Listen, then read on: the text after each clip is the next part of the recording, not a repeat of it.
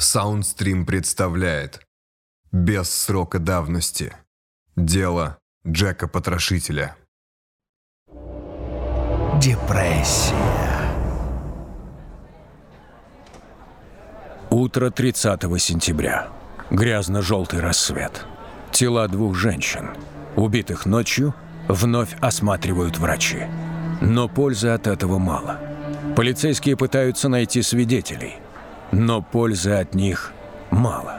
Многие стражи порядка и сами видели кого-то, будто бы самого Джека-потрошителя. Только пользы от этого мало. Погоня ни к чему не привела. Обвинения против художника Уолтера Сикерта повисли в воздухе. Глава Комитета общественной бдительности Джордж Ласк потерпел неудачу. В следующие дни город окончательно погрузился во мрак. Лишь немногие отваживались выходить на улицы. Вера в полицейских была потеряна. Ну а ночью же Лондон и вовсе вымирал.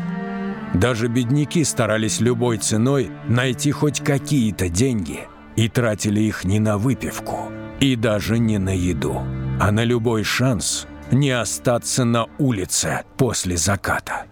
А инспекторы тем временем готовы были поверить уже в любые версии. Да говорю же вам, Свонсон, это был женский силуэт, я точно уверен. Что-то разглядеть в таком тумане? Не думаю, Аберлайн.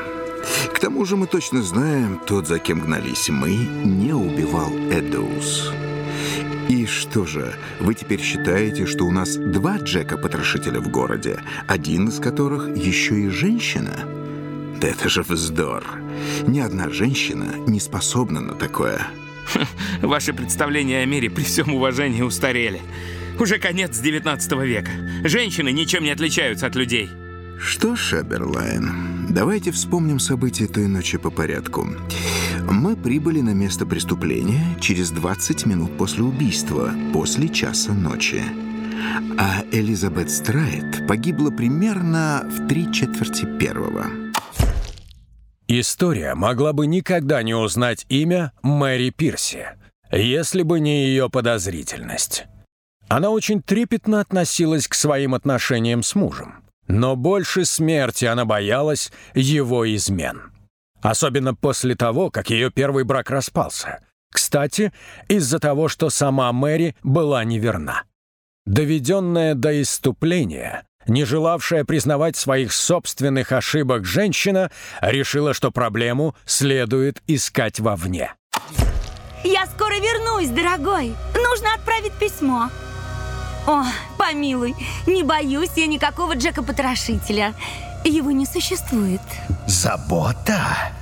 Когда ты последний раз слышала от него ласковое слово? Это подозрительно. По пути на почту стоит проверить, не ходил ли он снова к своим шлюхам. Я скоро вернусь, обещаю.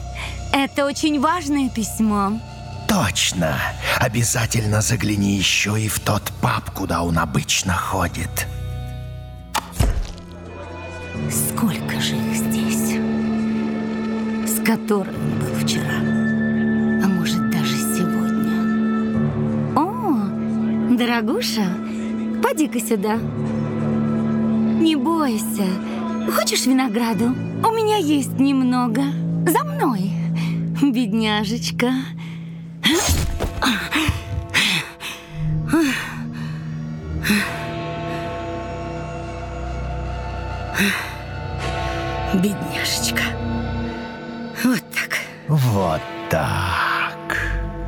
Больше ты никого не увидишь из семьи.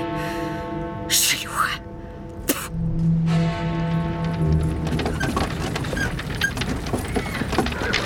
Эй ты! А ну вставай, дай проехать! Ну, слышь меня? Уснула, что ли? Эй вы, помогите мне! Вставай, разлеглась тут. Боже, у нее кровь. Посмотрите, она вся в крови. Полиция! Полиция! Он снова убил! Джек-потрошитель снова убил! Он снова убил! А! Из отчета полицейского доктора. Тело Элизабет Страйт лежало на левой стороне дороги лицом к стене и ногами в сторону улицы. Левая рука была вытянута, правая рука лежала на животе, тыльная сторона ладони и запястья покрыты сгустками крови. На шее покойной разрезанный шелковый платок. На горле убитой я обнаружил глубокую рану. Надо бежать! Надо бежать! Так, Аберлайн, давайте сосредоточимся на мужчине в черном плаще. Про него мы вообще ничего не знаем. Кстати, вы слышали? Ласк объявил награду за помощь в поимке Джека Потрошителя. Он даже запрашивал средства у правительства, но ему отказали. Теперь он утратил веру в полицию и решил сам со своими парнями ловить убийцу. По всему городу висят объявления. Газета «Стар», 1 октября 1888 года. Ужас Уайт-Чепела снова пришел. И на этот раз он убил сразу двоих. Одной перерезал горло, другую изуродовал до неузнаваемости. И снова он ушел незамеченным. Что удивительно, полиция снова откровенно признается. Они понятия не имеют, кого искать. Они ждут все новых и новых убийств, точно так же, как ждали последнего. Тем временем Уайт Чепл оцепенел от страха. Люди даже боятся разговаривать с незнакомцами на улицах. Несмотря на то, что убийца преследует одиночек и обращается только к одному, известному классу общества, страх вышел за эти границы. И никто не знает, что может предпринять беззащитное сообщество, чтобы обезопасить себя. Обезумевшая толпа готова растерзать любого, кого посчитает врагом. Потому наша обязанность как журналистов – сохранять разум ясным и чистым, не разжигать пожар ярости в людских умах. Черт возьми! Мы же не можем тратить силы на проверку любого, кого подсунет нам слепая толпа. Нужно идти дальше и проверять оставшиеся у нас версии. Если мы будем... А что вы предлагаете, инспектор? Я не говорю, что надо сидеть сложа руки, но вашими методами мы далеко не продвинемся. Расследование требует последовательности. Ах, дьявол! Ваша последовательность! Мы медлим! Мы никуда не движемся из-за этой вашей последовательности! А вы мечетесь от одного к другому. Ваши допросы небрежны. Ваши шаги продиктованы одной лишь интуицией. Да я хоть что-то делаю, в отличие от вас, Уонсон! Пока мы медлим, он прямо сейчас может кого-то убивать. Иногда я задаюсь вопросом, вы вообще хотите раскрыть это дело? Поверьте, я хочу поймать потрошителя. Я жажду этого всем сердцем. Пока он на улицах, жители Лондона и королева не могут жить спокойно. На нас с вами возложена миссия вернуть им уверенность в завтрашнем дне. Покой королевы охраняют другие, а я каждый вечер вижу страх в глазах моей жены. Вы же понимаете, если мы не остановим его сейчас, вскоре он перестанет резать проституток и придет в наши дома, за нашими близкими. Я понимаю вас, инспектор. Поверьте, мы делаем одно дело. Джек-потрошитель дал о себе знать уже совсем скоро. Через несколько дней после двойного инцидента. 6 октября в полицию пришла короткая открытка, исписанная красными чернилами. Или кровью. Я не обманывал, дорогой начальник, когда сказал, что ты услышишь завтра о работе дерзкого Джека. Теперь их двое. Одна немного визжала. Не смог быстро убить. Не было времени, чтобы срезать уши для полиции.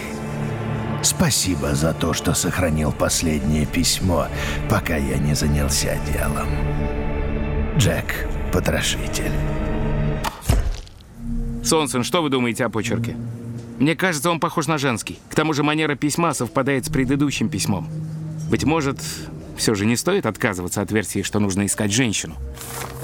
Я бы сказал, что нам скорее нужен сумасшедший. Посмотрите, в письмах нет знаков препинания. Буквы о, ползут друг на друга. М? Дьявол, мы тонем в догадках, а расследование стоит на месте. Мы проверили сотни людей, Сонсон. Сотни!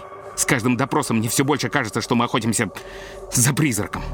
Перестаньте, Аберлайн! Вы же не бестолковый идиот вроде Спретлинга. Вы инспектор британской полиции, и в вас не должно быть страха. Страха? Вы снова сомневаетесь во мне. Работай вы вместе со мной. Быть может, убийца был бы уже у нас в руках. Мы только мешаем друг другу. Нет, это вы мешаете мне, чертов ретроград. Прекрасно, Аберлайн, просто прекрасно. Идите, занимайтесь, чем вашей душе угодно. Только знайте, в прошлую ночь, да и в предыдущие все последние ночи я не спал ни минуты. Днем с документами, ночью на улицах. Будь у меня хоть одна стоящая версия, преступник уже сидел бы на скамье подсудимых. Я сделал бы все, чтобы он закончил свою жизнь на виселице. Но мне нечего предъявлять. И некому. У меня тоже есть семья. Они тоже испуганы. Все мы боимся. Но эмоции сейчас только вредят делу. Продолжайте работать. Я не буду вам мешать.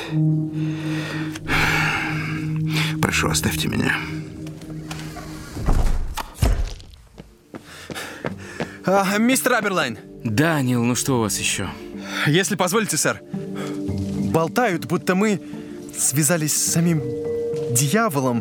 И я тут подумал, может, если это дело и правда нечисто, то есть я хочу сказать, что, Смелее, Джон. Кажется, нам нужна уже любая помощь. знаете, я патрулирую улицы, разное слышу. И поговаривают, мол, есть э, одна ведьма. Ведьма? Вы смеетесь? Э, Нет, конечно, не ведьма. Э, То есть, знаете, скорее гадалка.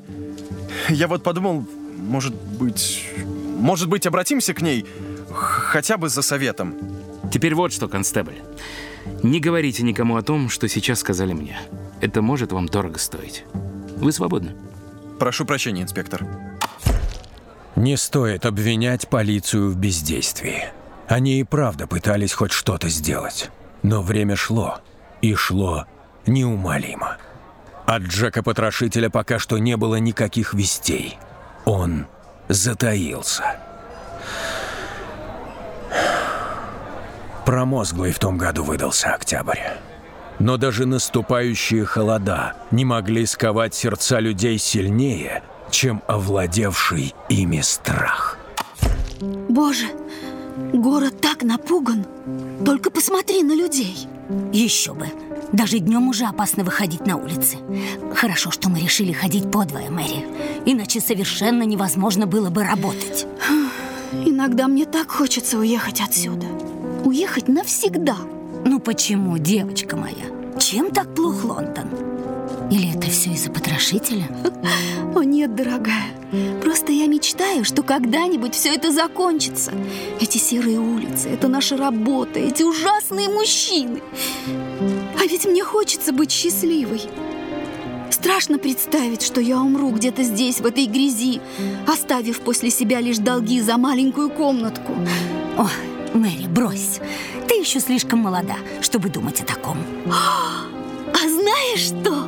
Нет, я мечтаю. Мечтаю о том, что когда-нибудь у меня будет настоящая семья. Я перееду куда-нибудь на север, подальше от лондонских туманов. И обязательно буду играть в театре, как настоящая актриса. О, деточка, на, держи. Сегодня попался щедрый клиент. С днем рождения, ангел мой. Боже, какая прелесть! Спасибо, родная, спасибо. Ой, да не за что. Я верю, что ты когда-нибудь и правда отсюда уедешь. И тогда я тебя попрошу. Смотри на эту танцовщицу и вспоминай обо мне. Ладно? Что ты? Я никогда тебя не забуду. Я теперь каждую ночь буду засыпать под эту чудесную музыку. Мэри Джейн Келли действительно была молода и красива. В 1888 году ей было всего 25 лет. Точно никто уже и не скажет, как она выглядела. Говорят, что была брюнеткой или рыжей, или, может, даже блондинкой. Но газеты без преувеличений отмечали. Она была привлекательной девушкой, хоть и с незавидной профессией. Девушкой чистых помыслов, жаждущей жизни. Просто невезучей. Вот и все.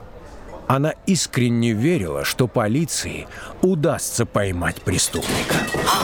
Простите, я сейчас все уберу. Да когда же ты успокоишься? Неужели нельзя нормально работать? Весь вечер только и делаешь, что раздражаешь меня. Прошу прощения. О нет, это вы меня простите. Сам не знаю, что на меня нашло.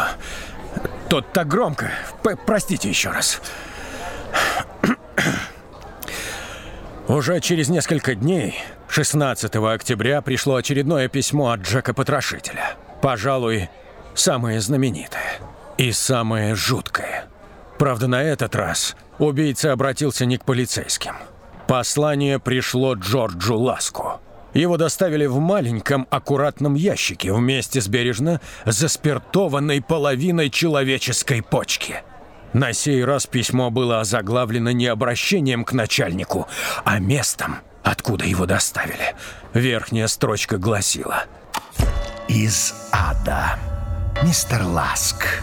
Сэр, я посылаю вам половину почки, которую я взял у одной из женщин и сохранил для вас. Вторую половину я зажарил и съел. Она была прелестной на вкус.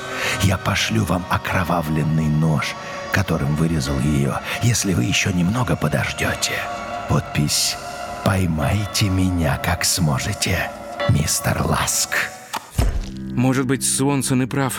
Мы боремся не с Джеком Потрошителем, мы боремся друг с другом. На самом деле он ведь тоже просто пытается делать хорошо свою работу. Как и я. За его напускной серьезностью таится такой же страх. Даже если я прежде всего хочу защитить своих близких, то он пытается оградить от зла всех и сразу. Если мы с ним не объединимся, нам не победить дьявола. А чтобы сразиться с высшим злом, нужно самому спуститься в ад. Джон! Джон, постойте! Инспектор? Вы говорили о некой гадалке, верно? Я не помню ничего такого, инспектор. А, а, да, да, верно. И все же, Джон, расскажите о ней, я должен знать. Вы считаете, она все-таки сможет помочь? Вы тогда сказали, что мы ищем дьявола. После этого последнего письма из ада, думаю, стоит посмотреть на происходящее под другим углом. Вы правда думаете, что... Нет, Джон, конечно нет. Мы все еще ищем обычного человека. Но сейчас мне пригодится все, что угодно. Вы знаете, где она? Проводите меня? Прямо сейчас. У меня нет прямого ответа для вас, инспектор. Я ничем вам не помогу. Вы знаете, кто я? Знаете, зачем я здесь? Даже если бы я не была той, кто есть, вас, Фредерик, трудно не узнать.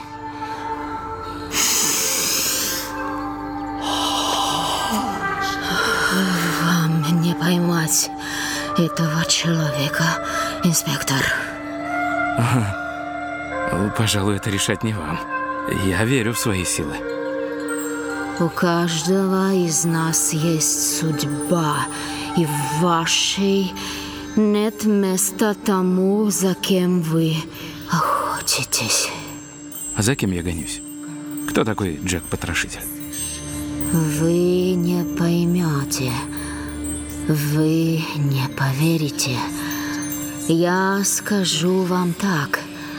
Этот человек не тот, за кого себя выдает. Действует, слушаясь других, повинуется, но не своей воле. Его принуждают к этому? Приказывают? Платят? Это не тот, кого нанимают.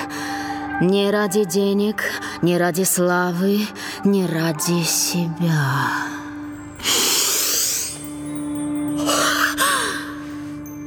Это вообще выше того, о чем вы привыкли думать.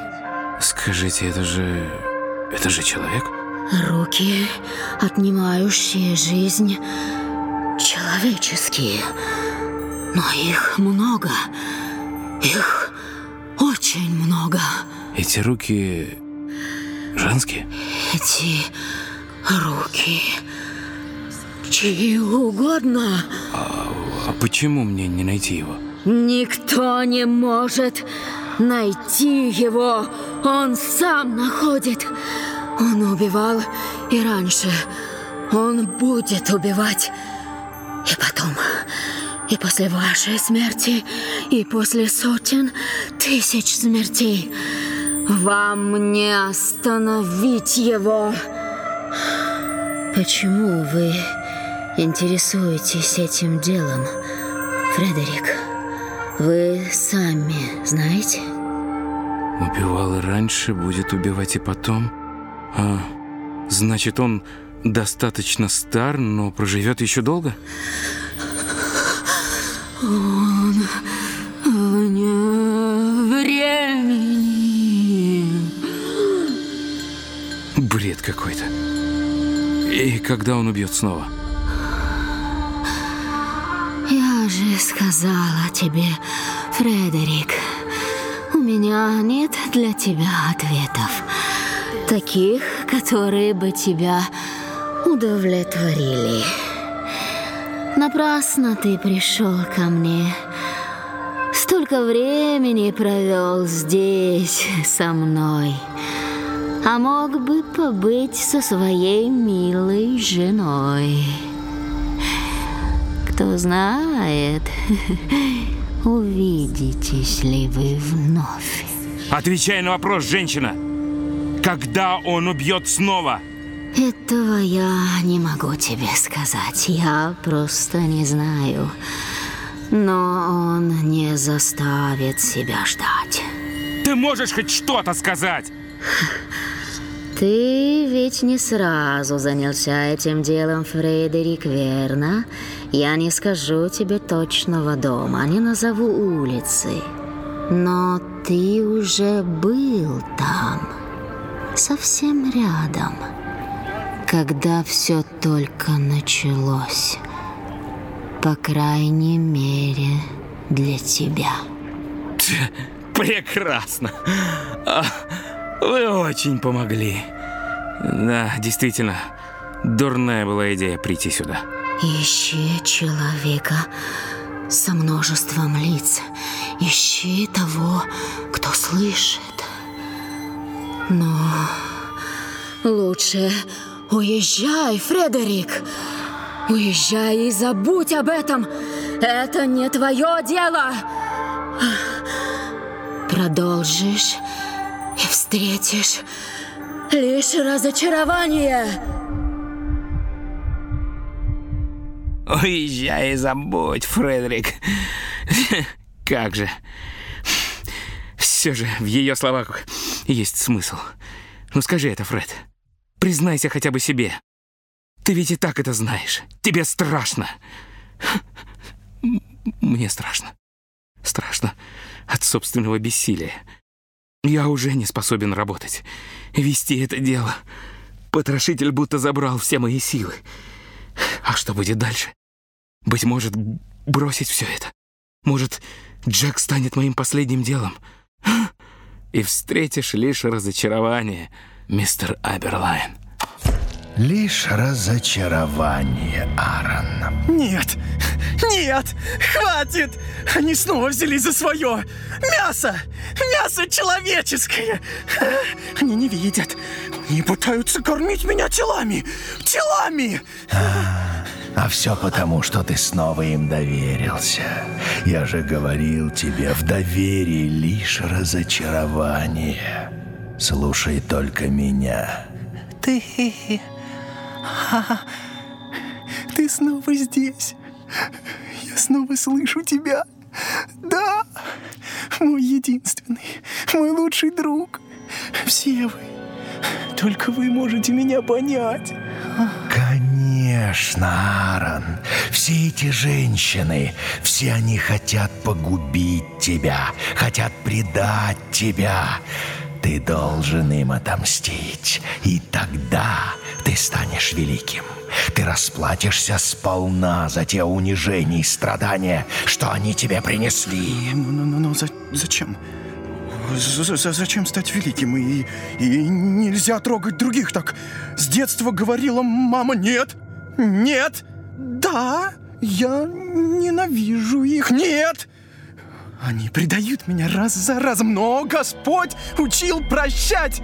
И вы учили прощать, но ты один среди всех, кто говорит со мной. Ты предлагаешь убить. Но как же любовь, Аарон? Неужели ты не хочешь показать им свою любовь? Только действием ты докажешь это. Решительным действием. Тем, что можно увидеть. Моей любви не ждут, ты это знаешь. Нет, и это будет неправда, и я к ним не испытываю любви, ты знаешь. Тогда ради себя ты должен пойти на это, чтобы доказать себе, ты не тот, кем тебя считают. Ты сильнее. Это не так. Я слаб. Нет, я могу действовать, но, но убийство Слушай меня, Аарон. Ты будешь делать то, что я скажу. Я твой главный слушатель, твой лучший друг, твое проклятие. Думаешь, что живешь в аду? Я покажу тебе настоящий ад, если ты не будешь слушать меня. Вся твоя жалкая жизнь ничего не стоит в сравнении с той миссией, что я доверил тебе. Слышишь меня? Аарон Косминский попал в Великобританию из Польши. После смерти отца он жил с матерью и сестрами, постепенно сходя с ума. Уже в раннем возрасте его начали мучить галлюцинации. Он слышал голоса, считал, что его хотят накормить мертвечиной, затем перестал мыться, почти ни с кем не разговаривал, по крайней мере, вслух. Работу он бросил. Клиенты стали бояться его, а он – их. Время шло. Наступил ноябрь. От Джека-потрошителя не было никаких вестей. Полиция почти смирилась с тем, что не сможет найти настоящего убийцу. Но то, что маньяк никак себя не проявлял, вселяло надежду. Возможно, он все-таки среди тех, кого удалось арестовать. Итак, господа, ноябрь. С начала месяца мы произвели еще 20 арестов. Раньше мы задерживали столько людей всего за день. Мы почти закончили проверять приюты и работные дома. Скоро возьмемся за всех душевнобольных. Газета «Evening News», 6 ноября 1888 года. Заголовок убийства в Ист-Энде. Вчера в полдень неподалеку от полицейского участка на Коммершал-Роуд в Уайтчепеле собралась толпа. Людей объединил слух, что наконец-то задержан настоящий убийца. Народ шел за подозреваемым на станцию, куда его отвел констебль. Лицо обвиняемого было скрыто. Этот факт в сочетании с его довольно неприятной внешностью добавил истории красок. Но толпа быстро рассеялась, когда было объявлено, что человек связан только с пьяным дебошем. Не заставляй меня делать этого, молю тебя! Мне казалось, мы договорились. Ты же не хочешь снова подвести меня? Сколько раз ты уже ошибался? Сколько раз ты отказывался в самый последний момент? Поверь, Аарон, если это произойдет снова, я накажу тебя гораздо сильнее, чем прежде. Я... я не могу. Не могу решиться.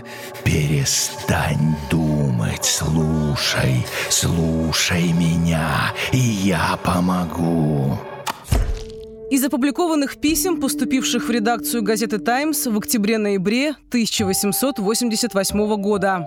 «Сэр, позвольте мне порекомендовать, чтобы все полицейские ботинки были снабжены бесшумной подошвой и каблуком. Таким образом, звуки их шагов не будут слышны ночью, и это позволит незаметно приблизиться к преступнику. Искренне ваш, Л.Р. Томпсон». Мне начинает казаться, что все это бесполезно. Но хорошо, что убийства прекратились. Одному Богу известно, кто это был. И, видимо, только на помощь Господа. Нам и остается уповать. Суансон, прекратите! Я тоже устал, но мы же не можем все бросить сейчас. Нужно продолжать.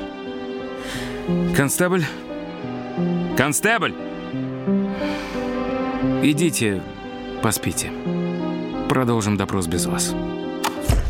Из опубликованных писем, поступивших в редакцию газеты «Таймс» в октябре-ноябре 1888 года. Сэр, в Нью-Йорке недавно посчитали, что каждая электрическая лампочка, установленная на улице, заменяет одного полицейского. Как итог, колоссальная экономия. Если бы у нас каждая улица, каждый двор и аллея были хорошо освещены, то все, что происходит во тьме, сократилось бы в разы, особенно преступления, и мораль стали бы ценить намного выше. Ваш покорный слуга Мортон Лейдам.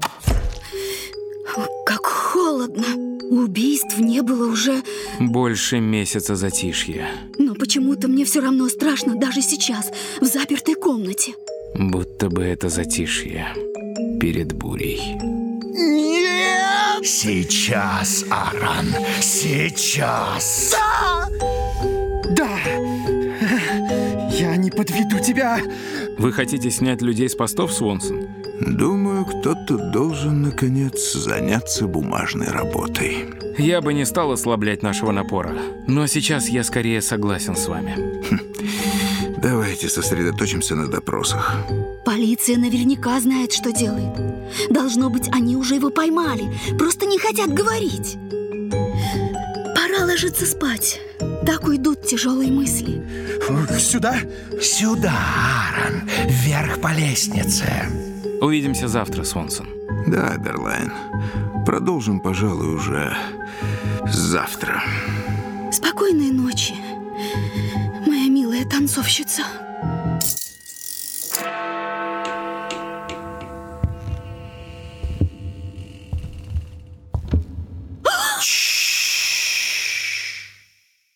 Слушайте следующие серии без срока давности «Дело Джека Потрошителя» в мобильном приложении SoundStream и на других подкаст-платформах, а также во ВКонтакте.